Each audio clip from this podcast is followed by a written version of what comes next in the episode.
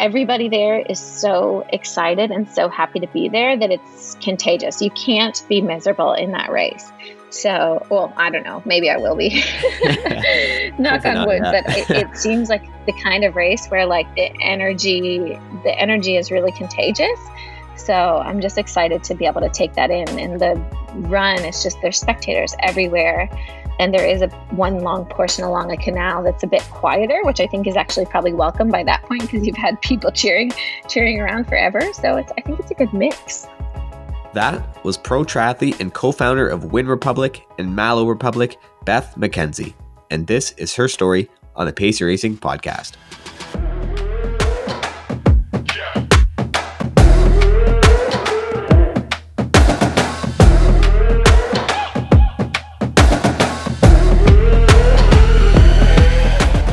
All right, what's up? What's happening, everyone? Welcome back and welcome to all the first time listeners out there. My name is Stephen Langenhausen and I am the host of the Pacing Racing podcast.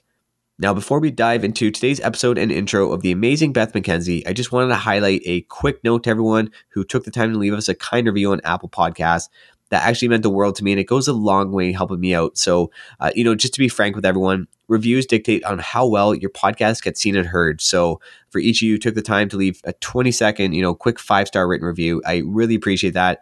And if you have any and you do want to do so, then honestly, I mean everything to me. So just please reach out if you do, so I can leave you a personal thank you because, uh, of course, you're taking the time to do that. And at the end of the day, I love getting connect with listeners. As if you guys weren't lending me your ear, then I just wouldn't be doing these interviews today. So, uh, quick thank you on that, guys.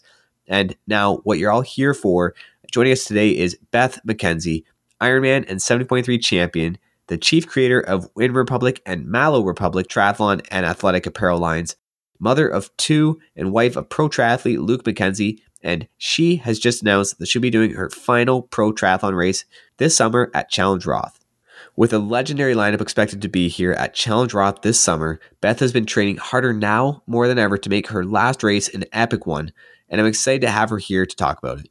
Now, this will be her first time racing Challenge Roth, but this isn't her first time at the event, because back in 2014, she watched her husband Luke compete in the pro field on the sidelines with her six week old daughter and if any of you watched We Are Triathletes movie on Challenge Roth, then you'll recognize Luke McKenzie as one of the athletes they highlighted in that movie and followed him along his journey to Roth. Beth has joined us today as we delve into her thoughts and anticipation on what could be one of the most memorable races of her career. Some other themes we explore include her incredible story behind her triathlon and athletic wear apparel brands. Uh, we talk about training throughout pregnancy, and we talk about getting into triathlon without a swimming background, as she did in her late 20s. And we also talk about some solid training advice and motivation that you can use for your next race. And of course, we talk lots about Challenge Roth. So it's definitely an awesome podcast episode. So I hope you guys enjoy it as much as I did. And now, let's get into it.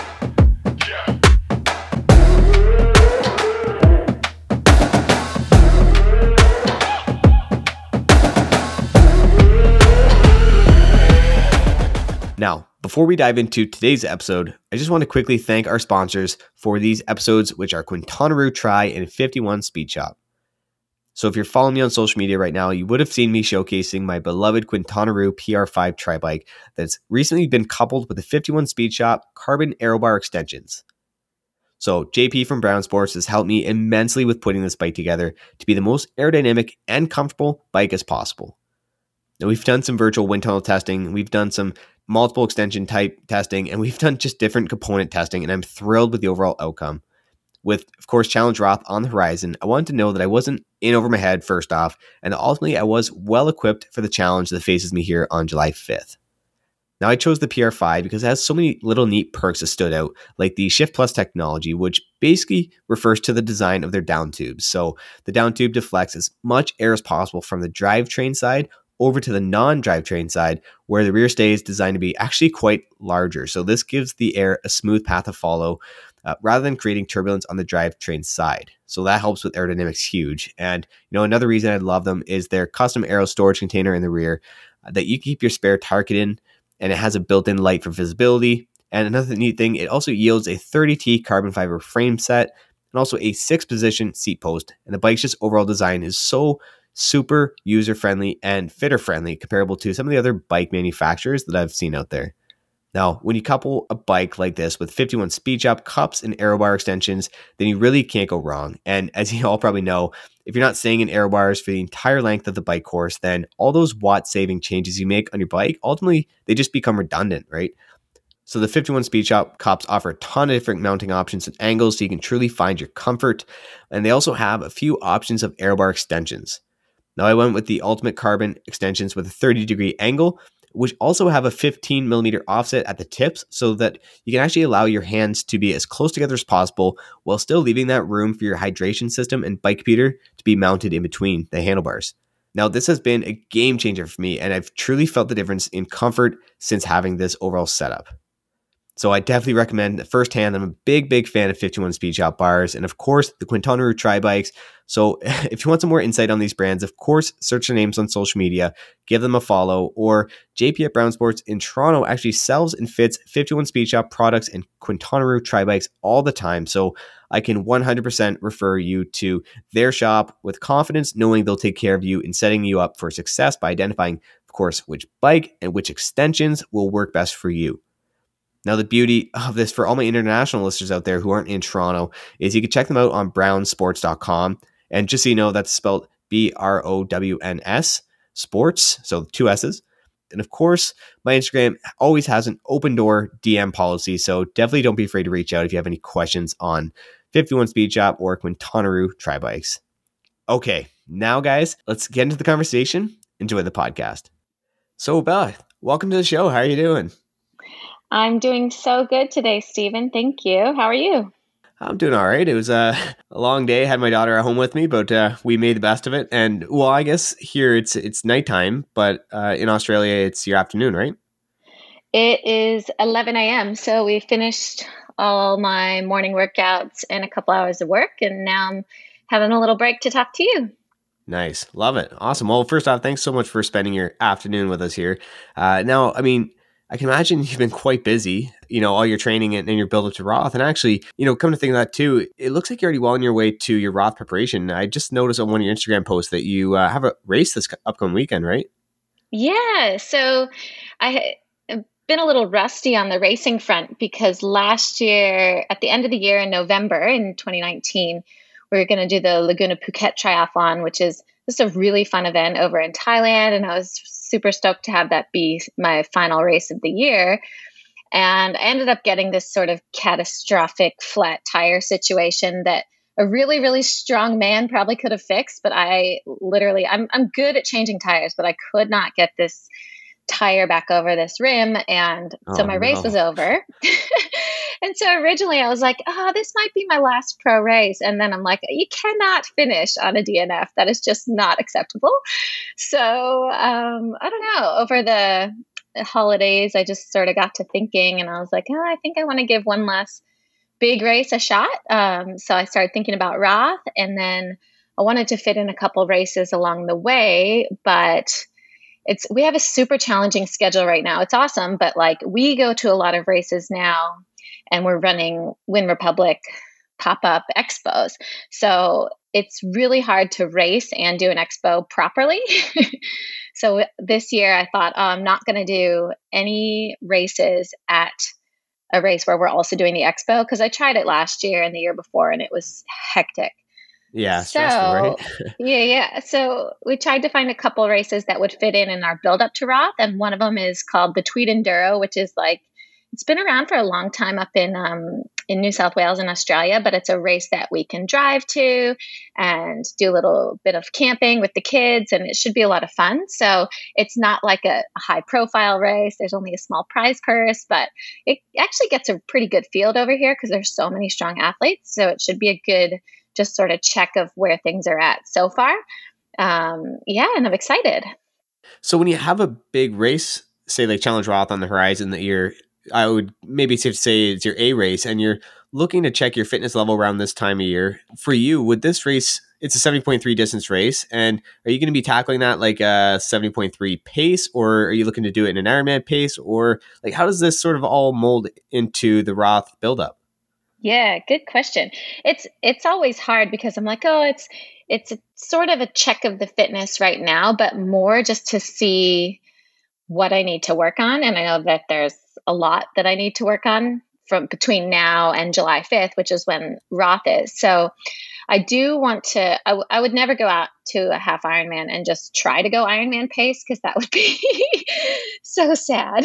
um, so, no, I will go out and definitely race as hard as I can. Um, but I'm definitely not tapering or anything going into this race. We're just trying to train through it. So I hate the word training race because I think it's sort of a cop out. So by all means, I'm going there and I'm going to go as hard as I can. It just may not be an expression of my full fitness uh, that will be come July. So yeah, I'll do half Ironman pace, whatever that is for me now, and then go from there.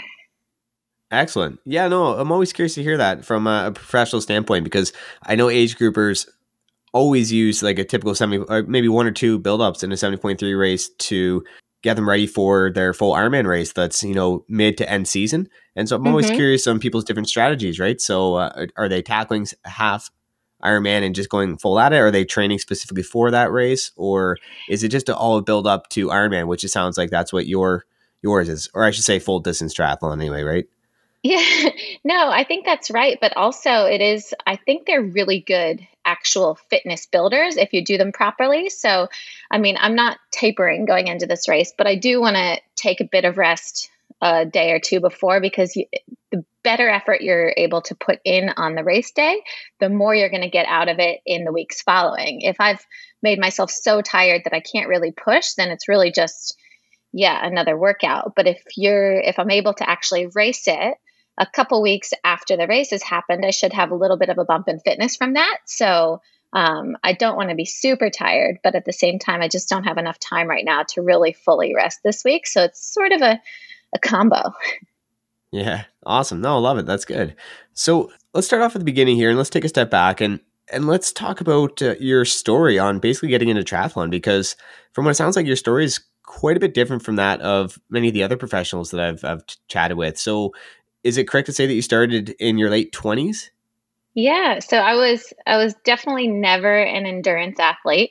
Um, in high school, I did some I did a lot of like field hockey and lacrosse, like East Coast uh, USA sports, and um, and I loved that. I was on varsity; it was great. But I just I never really did anything outside of that. And once I went to college, I'd say the, my major sports were like beer pong and um, things like that. It's like contests to see who could stay up the latest every night. So yeah. I definitely didn't do any exercise when I was in university. Like I was very sedentary. And then um, after that, when I was working in Los Angeles, I started like going to a couple fitness classes with friends, but honestly, I thought that I was a superstar if I got to this. There was a kickboxing class I took on Saturdays at like 9:45 in the morning, and I thought I was such a badass if I woke up in time for that 9:45 a.m. class, and it was literally the only workout I did every week. So, yeah, um, I was not fit at all. But when I was about 27 in 2006 or 2007, one of my best friends from university was going to run the rock and roll marathon. And she said, Hey, why don't you do it with me? And my long term boyfriend at the time had just broken up with me and I was devastated and I didn't know what to do with my life. And I thought, oh, well, that sounds like really ridiculous and stupid, but sure, I'll try to run this marathon with you. And so I didn't know, I'd never run more than, say, like four or five miles at a time in my life. So I just got in touch with the local track club and they had a a program leading up to this marathon and so I just joined the group. And right away when I joined the group, I just loved being around other people who were into fitness and you know at that time I was actually still I smoked for like 10 years. So I was still smoking. I would like go have a cigarette after my run or whatever. And then, you know, over the over the course of those months, I finally realized that that wasn't going to work for me. So I quit smoking, which wasn't hard because I just like finally finally I was like, well, I have something else to replace it. Like I wasn't, you know, I I had I wanted to do this marathon. So I thought, well, that's not going to work with that goal. Um, so I started running but the unfortunate part was well it's fortunately i was quite good at running right away. I did a 10K maybe um, two months into the training. They'd had like a test 10K, and I, I I was just, I don't remember if I cracked 40 minutes, if I was like 40 minutes and six seconds, but whatever it was, people were like, oh, that's pretty good for your first 10K. And I was like, oh, okay, sure. And then so we'd start running seven, eight miles, and I started running more and more, probably got up to like 40, 50 miles a week, but did it all too fast. And for somebody from a background that included no athletics, um, I got injured. I got a stress fracture, a femoral neck stress fracture, and it was really bad actually because I thought that it was like a muscle tear or something, and I tried to run through it, and it actually Ooh. sort of broke all the way through. So my my intended start to athletics was quickly stopped, and I was on crutches for like five months, literally five months, and during that time, I had already started to get this love of running, and wasn't able to do that eventually I think I was able to like water run. And then sometimes I would like try to swim a few laps in the pool along with that because I wanted to get that little fitness kick. Um, and so my parents came out to visit me in California, and my dad's like a bit of a recreational cyclist. And he, to be honest, I think they were just like worried about me. They're like, okay, like you broke up with your boyfriend, you started running, and you broke your leg, and like, you know, you're a little bit nuts. And my dad's like, why don't you like do something a little bit more moderate and um, I'll, I'll get you a bike because I was getting my master's degree in psychology and that that was going to be my graduation present. So I said, oh, okay. So we went into the bike shop and I was on crutches and he bought me this cool Orbea and I was like, oh, this is cool. Maybe I'll start riding it. And so anyway, one thing led to another. and once I was off crutches and could get back on the road and on the bike, I just started riding with the local tri club. And then I did my next, my first triathlon, um, I think at the beginning of 2008. So it was kind of a random way to get there. I was like 28 and just starting triathlon, had never ridden a bike before, but um, my first one was a sprint and I loved it. I, I don't remember where I placed. I think I did well, but I don't think I won. Um, and yeah, just sort of things escalated quickly from there. So when my dad thought that I would do something more moderate because he was buying me a bike, I think he was definitely wrong. Yeah. awesome. You know what? I actually I love that story, right? Because it's so it's textbook to what so many age group athletes go out like they struggle with in the beginning, right? And if I had a nickel for every time I heard, you know, someone just gets into running, gets into it too hard, and then they get injured, and then they fall back on something a little bit e- like easier on the joints, like swimming or or cycling through rehab and then it becomes a triathlon passion. I just I love to hear that story. And then so now of course you've been doing it for many years now. Uh, but you also had given birth to your two daughters, Marlo and Wyn, throughout this whole triathlon career, right? So, like, can you walk us through what it was like training throughout and actually after pregnancy? Like, uh, what did your training and race season look like during those pregnancies? Yeah, so when I got pregnant with Wyn, it was funny because it was um, it was definitely not something that we had planned. My boyfriend, now husband, Luke McKenzie, who's also, I'm sure people know him far more than they know me, but he's a, a nine time Ironman champion and he got second in Kona um, in 2013. So we had just started dating a few months earlier and I had, he had said, Look, I was, so at that time I was working as a psychologist, a school psychologist in a school pretty much full time. I think it was four and a half days a week and um, I was trying to race professionally and I was doing all right, but I just didn't have the hours to spend on the bike that I really needed to to to sort of make the leap into doing well professionally. And he had encouraged me to take a leave of absence, and I was at the point in my career where I could, so I applied for a leave of absence um, for a year that could be extended to two years to try to race professionally. And then, literally, like two months after I left my job, we found out I was pregnant. So I was like, oh no, like I just left my job and now I can't even race for the next year. But, um, you know, we were really happy that we were going to have a baby. So I just shifted. And I think at those points in life, it's important to just pivot and figure out, you know, what you're going to do next and how you're going to incorporate those changes into your life because there's always there's always a way you can do it. And I knew that I wanted to be a mother and I was really happy that I wasn't gonna, you know, wait a super long time to do that because I was so into triathlon at that time. You know, I might have waited five or six years to have a baby, and now I'm so glad that I didn't. But at the same time, it was definitely unexpected. So I trained a bit through pregnancy, but it wasn't anything crazy. It was more like, you know, an hour to two hours most days. Some days I didn't train at all, but I always did everything really easy. I'm not really somebody who's, I'm not drawn to intervals or hard stuff, which I think is why I'm good at Ironman because I'm good at maintaining a slightly slower pace than that one that's going to totally blow you up. So I did a lot of exercise when I had Wyn. Um, well, when I was pregnant with Wyn in 2014.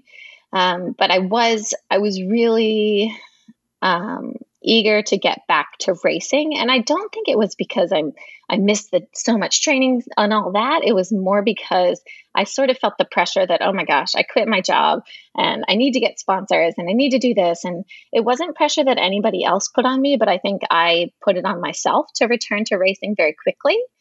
So once I had Wyn, I had a goal, and that was to do Ironman Malaysia, which was before she was four months old. So she was like three months and three weeks old when I was going to race. And I thought, oh, yeah, this is a good idea.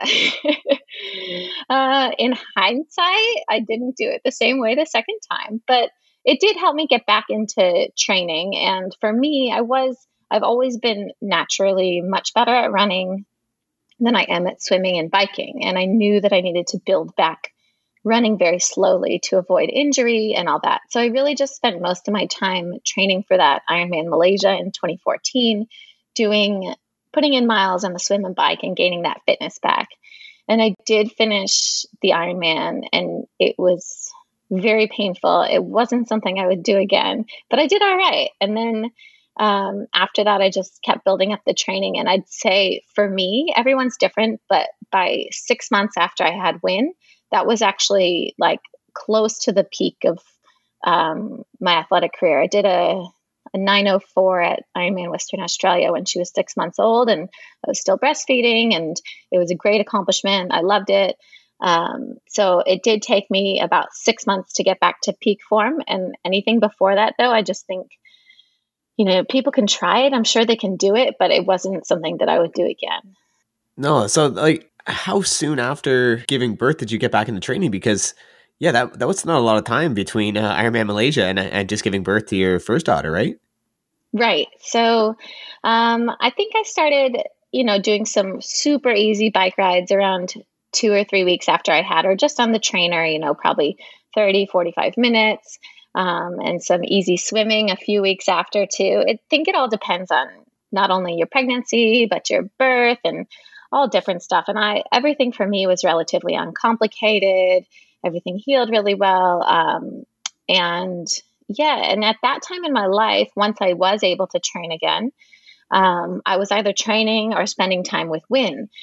I didn't have so many other obligations like businesses and things like that. I mean, I was doing some coaching, but nothing that took up a lot of time. So I was able to balance the training with um, with being with Wyn pretty easily. And actually, when she was when she was five or six weeks old, we went to Luke was competing in Roth actually, and just before that, we went to France to watch the Tour de France, or maybe it was after. I can't remember, but it was, yeah, it was in June, July of 2014.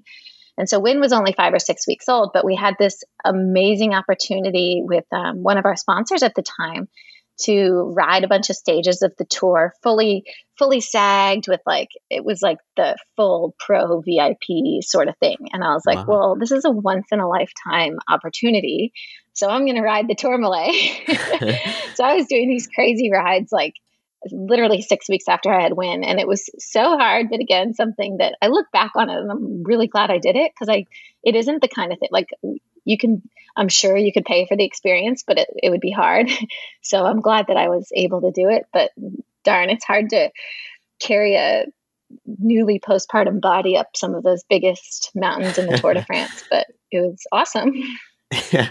No that's so amazing to hear right? Like so I had a previous chat actually with Michelle Vesterby when uh, when she's doing all of her training throughout her pregnancy with her baby boy Marcus. So you know, I mean, hearing her story, hearing your story, like it's just it's also inspiring to hear.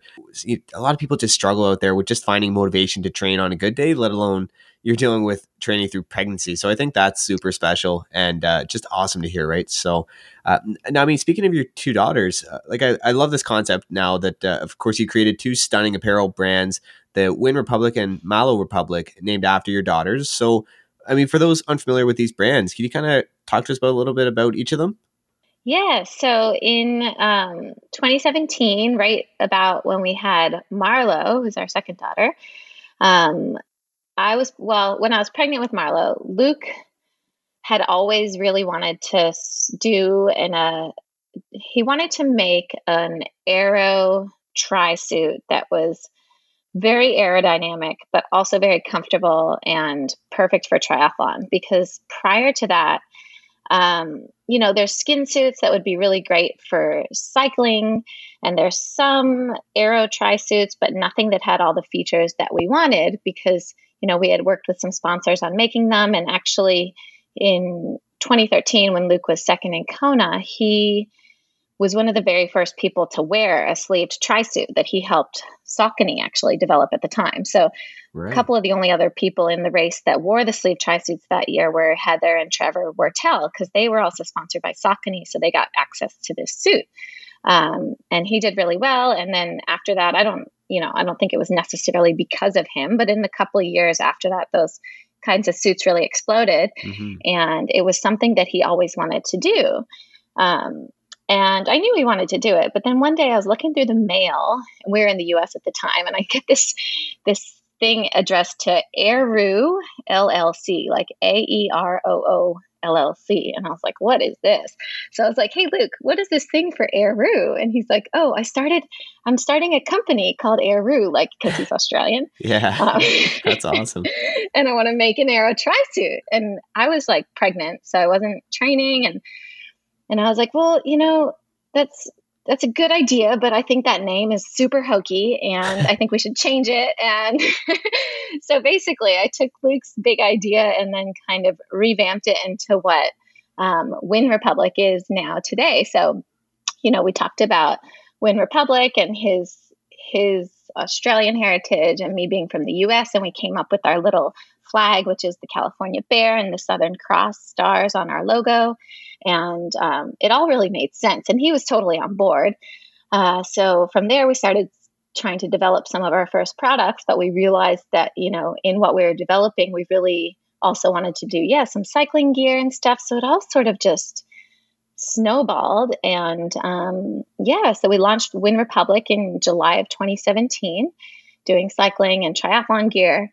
And then we um, you know, built that over a year and a half, and it's it's been so much work, but so much fun. And we started making a bit of, I guess you'd call active wear, like leggings and sports bras and running shorts and things like that. And people were really getting into them. However, we'd go to these expos, like at you know, say Ironman Australia or Oceanside 70.3, and people would come up and be really interested in the activewear. And a lot of them were people who maybe they had a spouse that was competing or something like that, but they weren't really interested in the cycling stuff or the triathlon stuff. Um, and I eventually realized that, you know, when these people would eventually go, and we're we're an online retailer, we don't do any in store any in store retail at this point. So when people would go online, you know, if a, if there's a mom out there that just wants to do yoga or wants to hike in our gear or a dad that wants to, you know, take his kids on a walk but not necessarily do a triathlon or see some dudes in lycra in the aero position when they turn on this website, then they're going to be a little bit turned off. So I thought, well, we're having another daughter. Why don't we just like name another, split off the company and name our second brand after Marlo. And her name is Marlo, M A R L O. But we named the brand Malo because that's how the Australians say Marlo. They're like, oh, "Hey, Marlo, nice. how you going, mate?" You know. Yeah. Love that. so we launched. Yeah, we launched that in September of 2019, and that has been so much fun. I just I love it. I love seeing people get excited about our gear that are not triathletes for some reason. That's like really exciting to me. so, you know, when like there's some, a few girls around here who are like, you know, in their early 20s and they're just active, but they're definitely not into triathlon and cycling, but they think that our stuff is really cool. I get very excited about that. Um, but yeah, that's sort of the story of how the brands got started. And now Luke and I, you know, we run them both and we have a few, we've got three employees now. And yeah, it's full on, but it's full on great. We actually just bought our first um, warehouse here in Australia. So we're moving out of it. We're still in the downstairs of our house because we have like a little bit of an apartment down there. So we're moving out into a real space in just a couple weeks. Wow, that's huge. That's great to hear. No, yeah. I, I, like I absolutely love that story, right? It, it's actually a really cool concept. And it makes a lot of sense because like I was browsing the men's tri-suit collection on Wyn Republic and they're just some of the nicest and authentic designs that I've seen. And obviously the quality is top notch. And the other thing I was thinking about, which you just brought up, was the fact that like my wife, she's she's not into triathlon as much, but she likes athletic wear. So, you know, something like Malo Republic would be excellent for her. And so you guys do expos. Are you going to be planning on doing it at Roth? I know you and Luke will both be racing Roth, but uh, maybe your other employees or something.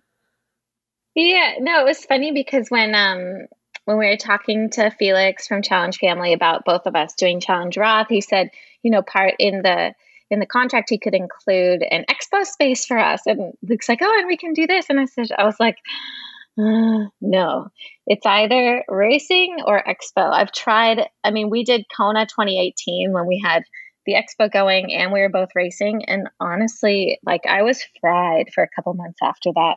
It's just too much. And I think I think it's fine if you're if you just want to do okay at the race. Like I did a few last year at like Geelong 70.3 where I would work the expo and then race and like I would do fine at the racing, but if you really want to give it like your 100% A race effort, which for me that's what Roth is. This is my final like I'm giving it my best shot.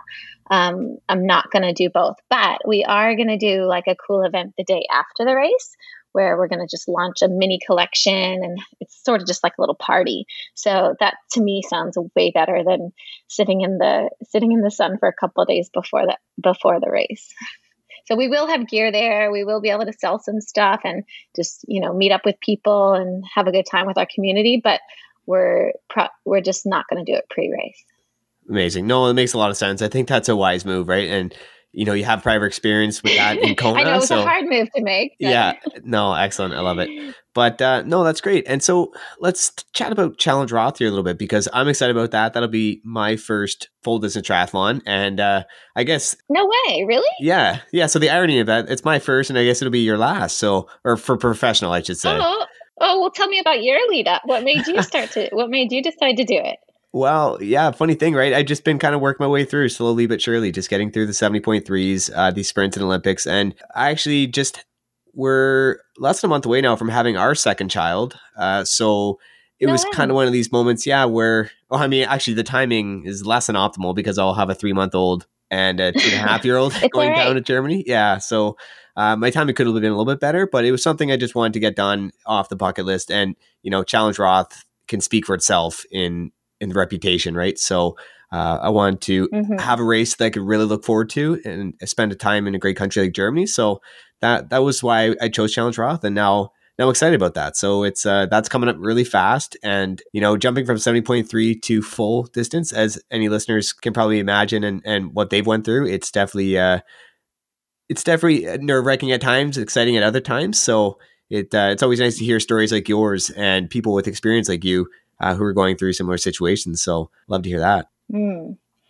Yeah, I mean, the first one is just so much fun because no matter what, if you finish, it's going to be a PR for you. So you just have to enjoy the day. And right. it's all about just problem solving on the day, expecting that, you know, maybe a few things are going to go wrong, but checking them off just like swim, bike, run, and just getting on with it. And having that ability to make decisions and problem solve along the way kind of makes it more rewarding when you finally do get to the end. And, you know, whether or not you end up running the whole marathon or walking some aid stations or whatever it is, it's still just, it's unbelievable. The first one is so good.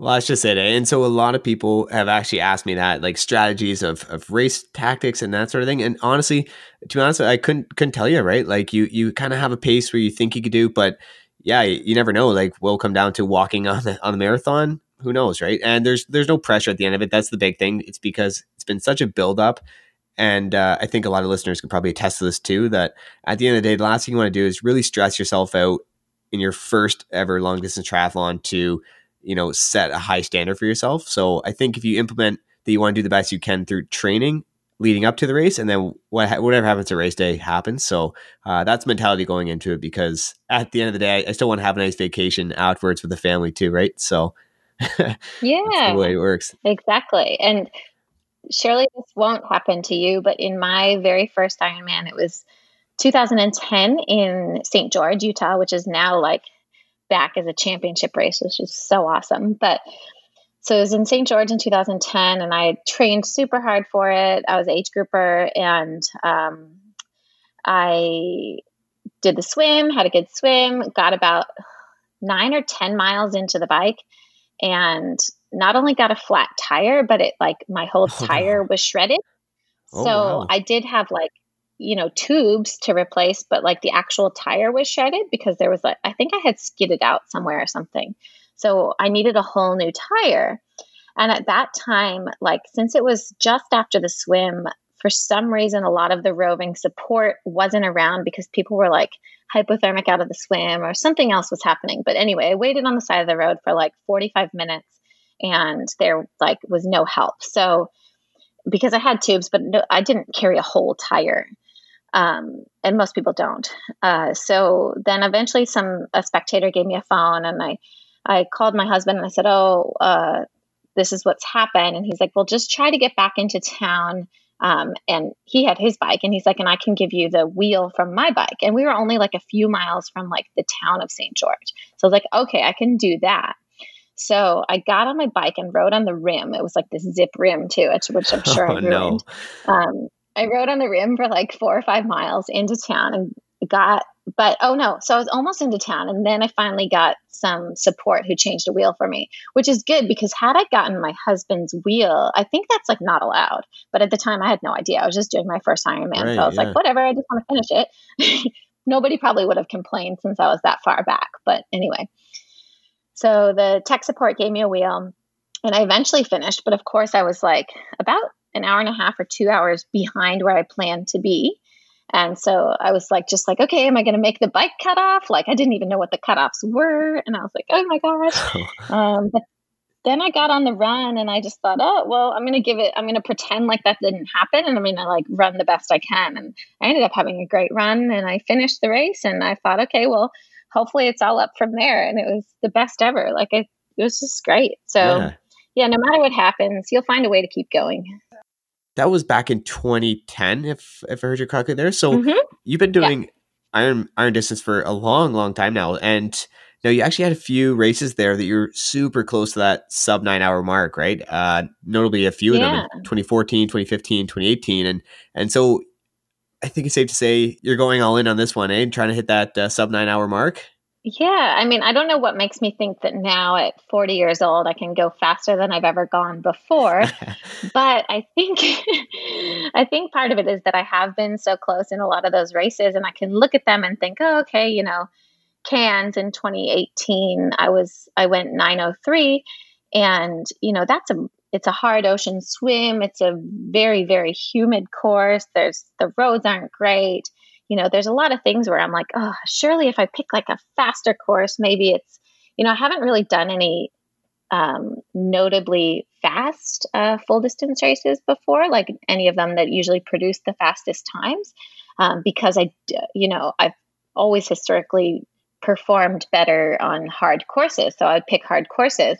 So i never picked one where i like was trying to break a time barrier. I was just trying to you know get on the podium or do something like that. So i thought oh wouldn't it be cool if you know i was 40 and then i finally broke nine hours? And to be honest probably not that cool to anyone besides me but that's what's that's what the um that's what motivates me like something that i can accomplish for myself not necessarily, you know, the top three women from Kona are going to be there. So you've yeah. got Lucy Charles, Anne Haug, Sarah Crowley. Um, I mean, it's going to be an insane field. And, you know, they might go 835 or something. And sure, they might be 20 four minutes ahead of me, but hopefully I'll get in there at 8:59. You know, so we'll see. I don't know. I don't really know what to expect because last year we I really took a step back and did some half Ironman racing, but I also broke my arm and I really focused on the businesses. So I never I never got fit. So I'm like excited for that process again to be, you know, my fittest and then just to see what happens on the day. Yeah, no, for sure. And then, so actually, and you were a spectator too back at Challenge Roth when, as you mentioned, your mm-hmm. husband Luke raced uh, actually the same year that Felix, the race director, did his race too. So it was a really good year, and uh, both you and Luke be toeing the line this year in the same race. So, like, this has to be a pretty fantastic feeling, I guess, for the both of you to share together, right? Yeah, we're really excited. I mean, he, for all intents and purposes, planned for last year to be the end of his racing. And even when I started talking about, oh, I think I might want to do Roth, he was like, Are you sure? Are you sure? And I'm like, Yeah, I'm sure. And then he's like, Well, maybe I'll do it. I'm like, Well, only do it if you really want to. And I think he just kind of watched me for a few weeks getting back into it and thought, yeah, no, I really, really want to do this again and do it properly and give it a give it a good crack. And part of what we both realized last year was kind of disappointing racing for both of us because we never we never really committed to anything. We like halfway committed to everything. So we were, you know, doing some half Ironmans, but also tons of expos and a little bit of training here and there and being with the kids and just juggling a lot of things, but not really focusing on one thing. So we've sort of mapped out our schedule this year where the two months leading into Roth, you know, we are going to be working still, obviously, and parenting is always our number one, but um, we've factored in a lot more time for training. So we're actually doing a training camp for a month over in Spain, hopefully pending, uh, you know, coronavirus yeah. disasters not taking over the world. So true. Um, but we're we're doing a training camp over in Girona with with we're bringing the kids, but Luke's parents are also coming along, and they love hanging out with the girls, so they're able to watch them, so we can do you know as much training as we really need to do, which um, should set us up really well. And yeah, so we're really committed to this one. And I think that's motivating to both of us to not just be on the start line knowing you've only done 75% of the work. We're going to be on the start line knowing we've done 98% of the work and hopefully maybe even 100. Exactly. No, awesome. So, I mean, taking, I guess, your build up to Roth is a, sort of an example to work off of here for age groupers listening in and, and people like myself, actually, who will be racing Challenge Roth this summer. We're just about four months out. Like, what should the four months out training be looking like? I I know it might be a little bit different for an age grouper for the professionals, but are you getting into more longer specific training, or are you still just incorporating those short and harder days, or kind of what's your overall thought on uh, where your training should be at this far out? Yeah, well, the way that I've always performed best in Ironmans, and I think is really a really good way to have longevity in the sport, is to look at um, the true Ironman important weeks of the build as 10 to 12 weeks out. And so that's when I need to be really, really focused in not only hitting the volume, but also the specific workouts like time trials and longer hilly runs and long run days, double run days about 10 to 12 weeks out, I'm going to be making sure I'm hitting things like those every week. But before that, so for the still the next five, six weeks, and then the six to eight weeks before that, what I've been doing is I've been doing the training to do the training to do the training.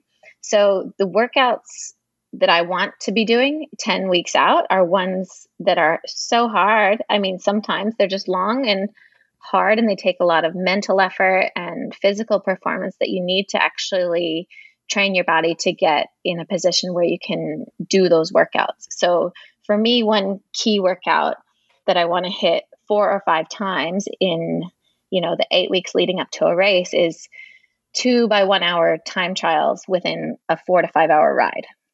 And I know if I can do that at my Ironman goal watts, then yeah, I'm going to be ready for Ironman but you have to get your, yourself and your body to a point where you can do the two by one hour TTs.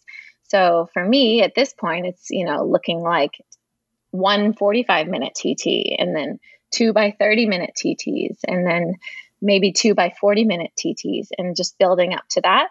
But um, knowing that all the training I'm doing right now is just so that I can do the training I need to do to perform my best in the Ironman, if that makes sense. Yeah, no, it actually does. It makes a lot of sense, right? And there's always a lot of uncertainty because I mean, everyone has their own, you know, ways of training up for an, into a build for an Ironman and for an iron distance like this. But uh, no, I think that's a, a pretty straightforward and, and it makes a lot of sense, right? And now, I guess a good common question I'd love to ask this, and especially for age groupers just getting into the long course triathlon, like when it comes to nutrition on the bike and the run, and you know the special needs bags. Uh, can you explain how that all works? Because you know athletes coming from the 70.3 racing will just be recognizing simply the 70.3 format, where you know, there may not be those special need bags. It's just you have all your stuff at your transition spot, and away you go. So, kind of how does that all work in long course?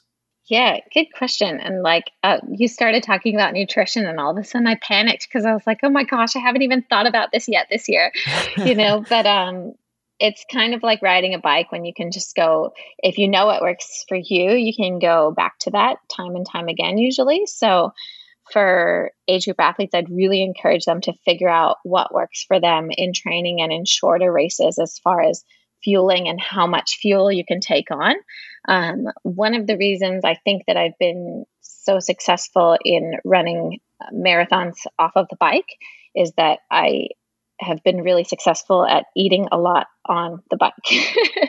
so during everybody's different. So some people will take in far less. Some people might take in a little bit more. But during an Ironman bike ride, I take in about 2,000 calories, which for me is like close to 400 calories an hour, which I only weigh 110 pounds. So people might think that's crazy, but I know that that's what I need to take in in order to fuel my run the best that I can. So that's what I do. But most people, I think, are more around 250 to 300 calories an hour.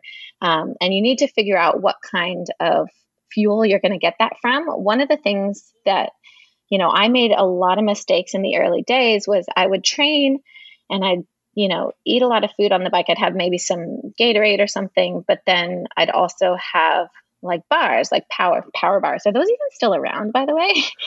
That's a good question. do they make power bars anymore? I don't know. Not that I, I eat, know. but I'm sure they do. yeah, power bars are really big, but like power bars or Clif bars, um, things like that. I was uh, sponsored by Bonk Breaker for a while, so I would eat like these bars in training, and then I put that into my nutrition plan for race day.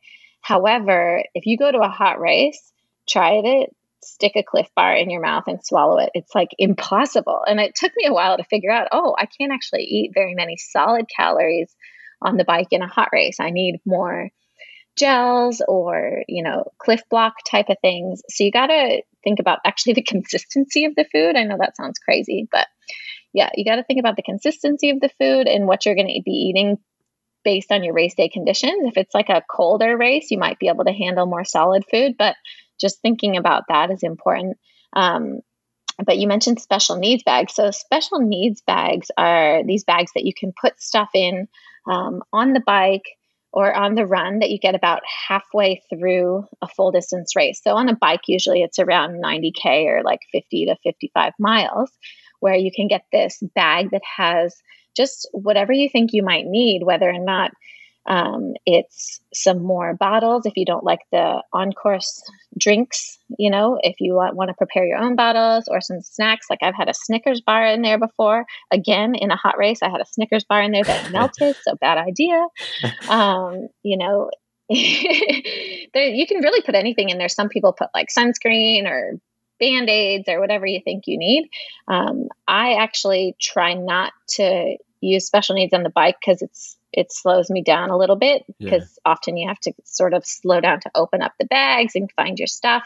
Um, so I try not to use it on the bike if I can, but on the run, I often have stuff in there, um, just you know, in case of emergency stuff. I've had band aids in there before, an extra pair of socks, but um, different flavors of gels. Because what happens during an Ironman, especially on the run, is you reach a point where you're like, okay, I don't want any more of that. But you don't know what that is going to be, whether or not it's the Gatorade or gels or bars or whatever it is. You're going to not want something and you're going to have a craving for, for something super random. So, a lot of times I have something salty in my special needs bag on the run. Like in Kona, I've had Fritos, which are amazing. And so, like, there's pictures of me just like stuffing my face with Fritos at mile 18 of the run. Um, but just to sort of change up that flavor palette, it can be really important. So give yourself some options in there because you might not know um, what you're going to need. Excellent. Yeah. So actually, I love that. And that's a really hot topic that a lot of people have questions on. And, you know, big thing that always comes up is dietary restrictions, where a lot of people might just want to use their own nutritional supplements, right? So that's where those special needs bags come in handy. And you actually brought up a really good point there. It's that fine line of, are you going to stop and take the time to get those those special bags and and get all your stuff and kind of get ready for the next 90k on the bike or the the the second half marathon so honestly if you're not yeah, if you're out there and you're participating and wanting to finish the race and even have a really good day, I definitely re- recommend stopping for special needs on the bike. Like you definitely should. Um, I think it's just when some of the pros are just really on that fine line of okay, if I take this bag, I'm going to get dropped from this you know group of three women I've been riding with for the last 45k, and that's probably not worth it. Um, so it's just weighing out, you know, costs and benefits, but I definitely recommend them. It's a great idea to have. So, so don't skip it on your first one, Stephen. yeah, perfect. Well, there you go. It's, yeah, it's either that or, you know, just loading up on tons of aero hydration between the bars and bottle cages left, right, and center. So yeah, no, I think I'll opt in for that. uh, I'll opt in for the special needs bag for sure. So that's great. So now this is a pretty good question, I guess, seeing as both you and your family have had some experience in racing Roth as well as spectating at Roth. Uh, do you have any tips for listeners on Challenge Roth in general, whether it's, you know, race tips that Luke might have told you or even uh, tips for athletes, families that they're going there to watch them and supporting them, like best spots to watch the race or things like that? Hmm. Yeah, you know, from what I remember, well, first of all, it's just the most insane atmosphere, more spectators than you'll find in Kona. Just everybody in the town gets super pumped and super jazzed for the race. So even for your family, Stephen, like they're gonna start feeling the vibe just from being around, which is really cool. And everybody really loves it. Uh, there's not a lot of accommodation in Roth, so a lot of people ended up end up staying in a town really close by called Nuremberg, which is great too because apparently my friend Belinda Granger, who's um, she's the pro liaison for Challenge Family, and she works. She's won Roth many times. She's been there probably a hundred times. I have no idea, but she always recommends that families stay in Nuremberg because there's a lot more for the families to do there. Um, there's more to see. Uh, Roth is great, but it's like a really little town, so you might run out of things to do. So even if you're staying in Roth, definitely go visit Nuremberg. Um, and yeah, I'm trying to think about the course. Like from I did do a loop of the course, even though, as I said, I was probably seven weeks postpartum at that point, and I remember it feeling really hard and the hills feeling really big. But I think that was just my current state of uh, fitness, not necessarily reality. So, but the cool thing is that there's like amazing road surfaces, and it is pretty rolly and hilly, but it's a what you'd call like a momentum course. So you can build up a lot of momentum going up and down hills and cresting. And so you don't want to lose that momentum. So try not to coast a lot. Really just um, keep pressure on the pedals on the downhills because that'll help you, you know, go with more speed into the next uphill. And um, I know that there's quite a bit of lap traffic, you know, on your second lap of the bike. So just you know, being aware of everybody else, but also using that as motivation for leapfrogging ahead of people, but also just being out there with the community and everybody there is so excited and so happy to be there that it's contagious. You can't be miserable in that race. So, well, I don't know. Maybe I will be. Knock on wood, but it, it seems like the kind of race where like the energy, the energy is really contagious. So I'm just excited to be able to take that in. And the run is just there's spectators everywhere, um, and there is a one long portion along a canal that's a bit quieter, which I think is actually probably welcome by that point because you've had people cheering cheering around forever. So it's I think it's a good mix. Awesome. No, I, I love that. And you know, one big thing I've I've listened to a lot of pro athletes talk about is visualization and just getting, you know, getting in that mindset of being at that race. And so, uh, just a little tip, I guess, for our listeners too, that I've been incorporating into my training, and I found it's been really helpful to kind of calm some nerves around Challenge Roth. Is just you know watching the recap of of the previous races. They have it on YouTube. It's available on Challenge Roth's uh, YouTube channel, and it's just it's awesome to see the swim start because I feel like that would be the most nerve wracking part is just getting into that that start line right and uh, getting yourself prepared for it. So, I mean, I won't be breaking any yeah. sub nine hour, sub nine hour goals here, but you never uh, know. Yeah, you never know. What's your what's your what's your strength? Swim, bike, or run? Honestly, I, I would say the run. I, I would say the run if you were to do them all separately. But I've uh, I've really had to improve on my bike fitness because I find I have nothing left on the runs a lot more than uh, I'd like right. to. So if you put yeah. them all side by side, I would definitely say run. But actually, I'd, I'd, like to say one of my weakest points, and this is why it'd be a great question to hear about you because uh, my weakest by far is swimming. Like I just got into triathlon having no swim background, and I know a lot of athletes are like that as well. So you actually started triathlon without an actual like competitive swim background, right? And of course, you managed to get yourself to that professional level. So, do you have any advice you can give to listeners that you know might find swimming their weakest discipline, like me, for an example? Yes, well, like you, Stephen, I am those three three dirty words: adult onset swimmer, and it is so humbling in triathlon to always have to, um, you know, work a bit harder in that area. But it is, I don't know, it's a tough thing. I've always really, like you, struggled in the swim. I'm as far as the professional field goes, I'm definitely a below average swimmer, and then at my very best, I'm like average-ish, you know. So my goal is to be that average-ish and break an hour in the swim. Um, it, this this coming time in Challenge Roth, I've done that before a few times, but it's definitely not a given on my plate. I know that I have to personally swim like about 25 kilometers a week, week in, week out for four or five months to make that happen. So I'm committing to that right now. But I think, wow. you know, in the swim as somebody who's always struggled with the swim it's not a matter of necessarily swimming that much but just making sure you're at you get your swim fitness to a point where the swim is not taking a lot out of you because ironman or you know an iron distance is such a long day that what you want to do is you want to get onto your bike feeling fresh.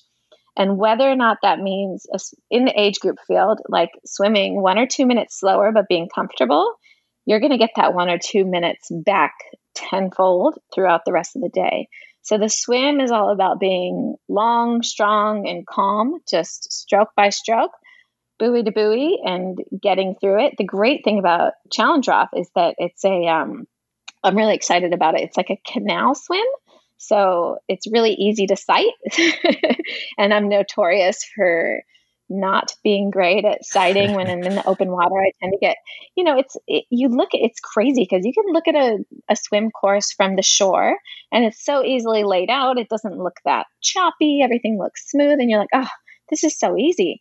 And then you get in the water and you can get disoriented. There's people all around you going different directions. Which way's the buoy? Where's the sun coming from? And you feel like you're in a whole alternate universe. So having a swim course like Challenge Roth, where it's pretty straightforward, you can probably see the edge of the river the entire time, is going to be huge for people like us to just have that little bit of comfort and be able to focus on the swimming rather than sighting every two seconds and panicking that you might be going the wrong direction, yeah. which is what I'm always doing. so um, I'm really excited about about that swim personally at Challenge Roth, and I think it'll be a good one for everyone. It's notoriously quite a fast swim, which is great.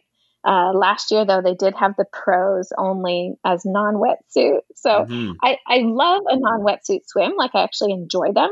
However, you know, data says they're two to three minutes slower. So for me, I'm trying to break nine hours. So for once in my life, I'm like, I do care about the swim time. I'll be yeah. very happy if it's a wetsuit swim, but if it's not, I'm just going to have to go three minutes quicker in another leg. That's right. Well, hey, fingers crossed the the weather tames itself around July, so so you guys can all wear wetsuits. Cause so it's not too hot. Yeah, exactly. Yeah. no, perfect. That's all right. You take what you're given on race day. That's another thing you just learn over the years. I'll just I'll take what's given and see how it goes. Beautiful, awesome. That's some solid advice there. And now, as we wrap it up here, just one of the questions uh, I'd like to just ask here. You know, after Challenge Roth, you mentioned that'd be your one of your last full distance triathlons. Now, have you thought about like plans, like what we expect afterwards? Like, what's the the goal or focus? Is it just more family time and more business time, or are you gonna throw in some recreational uh, racing, or what? Have you thought much about that? Yeah, you know, I have thought about it, and at this point, I'd say that that will be my last triathlon race for for a while. Definitely, like, probably definitely my last pro race and I don't plan on racing age group for at least another couple of years. I really want to focus on spending more time with the kids and our businesses. And I mean, I'm absolutely going to be staying fit, and I'll probably do some like single sport races, you know, some half marathons, maybe even a full marathon, um, just some other things. But um, I really realized last year, as I told you, when I broke my arm and just was focused on too many things, that doing triathlon like half-assed is not really for me. It's not my thing at all. Um, I need to be fully into it, but fully into it takes everything. So I'm only willing to give that until July again this year. so yeah, just some. We're gonna have a little holiday with our family, and we'll go back to the USA. And my sister's getting married, and um, yeah, but we'll still be. You know, Luke and I are really involved in the endurance community in general. Like all my friends are lifelong athletes. I expect I'll still be going to Masters Swim once or twice a week just to see all my friends, and I'll be running every day and cycling. And um, you know, we'll be in Kona because that's where our, our Wyn Republic pop up is going to be, and our whole team Wyn, which is our age group age group ambassador team. Lots of them are going to be there, and then we'll be in Taupo for the 70.3 World Champs. So we're definitely not going to be gone from the triathlon scene. Yeah. we're just going to be gone from the start lines. Perfect. Awesome. I think that's solid. I, I, it's a lot to look forward to, and, and that should be exciting times, right? A, a new chapter. So, uh, yeah. but it's, it's awesome to close this chapter with a great race like Challenge Roth. So that's incredible. And you know what? I think that's a perfect spot to sort of wrap this up. Now, just I guess before we kind of finish it off here, uh, you just let the listeners know uh, first where they can follow you throughout social media on your journey here throughout 2020, and also I guess where they can go and check out the, the websites for uh, the Wyn and Malo stores. Cool. Yeah. Well, if you follow me on Facebook or Twitter, you'd be super disappointed because I don't post there very much, but I'm super active on Instagram. So please follow me at Beth G. McKenzie. And um, our brands are Wyn Republic, which is also super active on Instagram at Wyn Republic. And we have lots of contests and giveaways, and it's actually it's a great little community there too and at Malo Republic, M A L O Republic. And then the websites where if you want to go buy some gear, you can Our um, Wyn Republic, W Y N R E P U B L I C dot com and wynrepublic.com.au, and then malorepublic.com and malorepublic.com.au. And there's a 15% off discount if you just sign up for our mailing list where we the only thing we do with our mailing list is pretty much send out things about sales or like newsletters about um, different triathlon tips and things like that. Beautiful. That's awesome. No, I mean, first off, thanks so much for all that. Uh, you know, love love the brands, love the the apparel you guys create, and obviously everything you both you and Luke have done in triathlon has just been incredible. So pleasure's been all mine here chatting with you today, and of course, wishing you nothing but the best for your race season here, and uh, hopefully uh, see you down at Roth. Yeah, thanks, Stephen. I'm excited. I didn't really realize that we are going to get to meet you, so that's pretty pretty exciting. We'll have to meet up at Challenge Roth and say hello. There you go. Perfect. Looking forward to it. All the best. Good luck. Thanks. Cheers. Bye. Awesome. Well, that's a wrap with Beth McKenzie. So thanks so much for listening, everyone. And if you enjoy this episode, among others, and please just take a minute to open your Apple Podcast app on your iPhone, search Pacing Racing, and click subscribe, and then scroll down to the bottom and just leave us a quick written review. It takes less than a minute to do, but it goes a long way in helping me out. So to all who do that, thanks so much. That's highly appreciated. And other than that, happy training, everyone. And if you want to train with me on Zwift, then feel free to drop me a follow by searching Stephen Langenhausen. Anyway, guys, that's a wrap. Take care, chat soon, and cheers.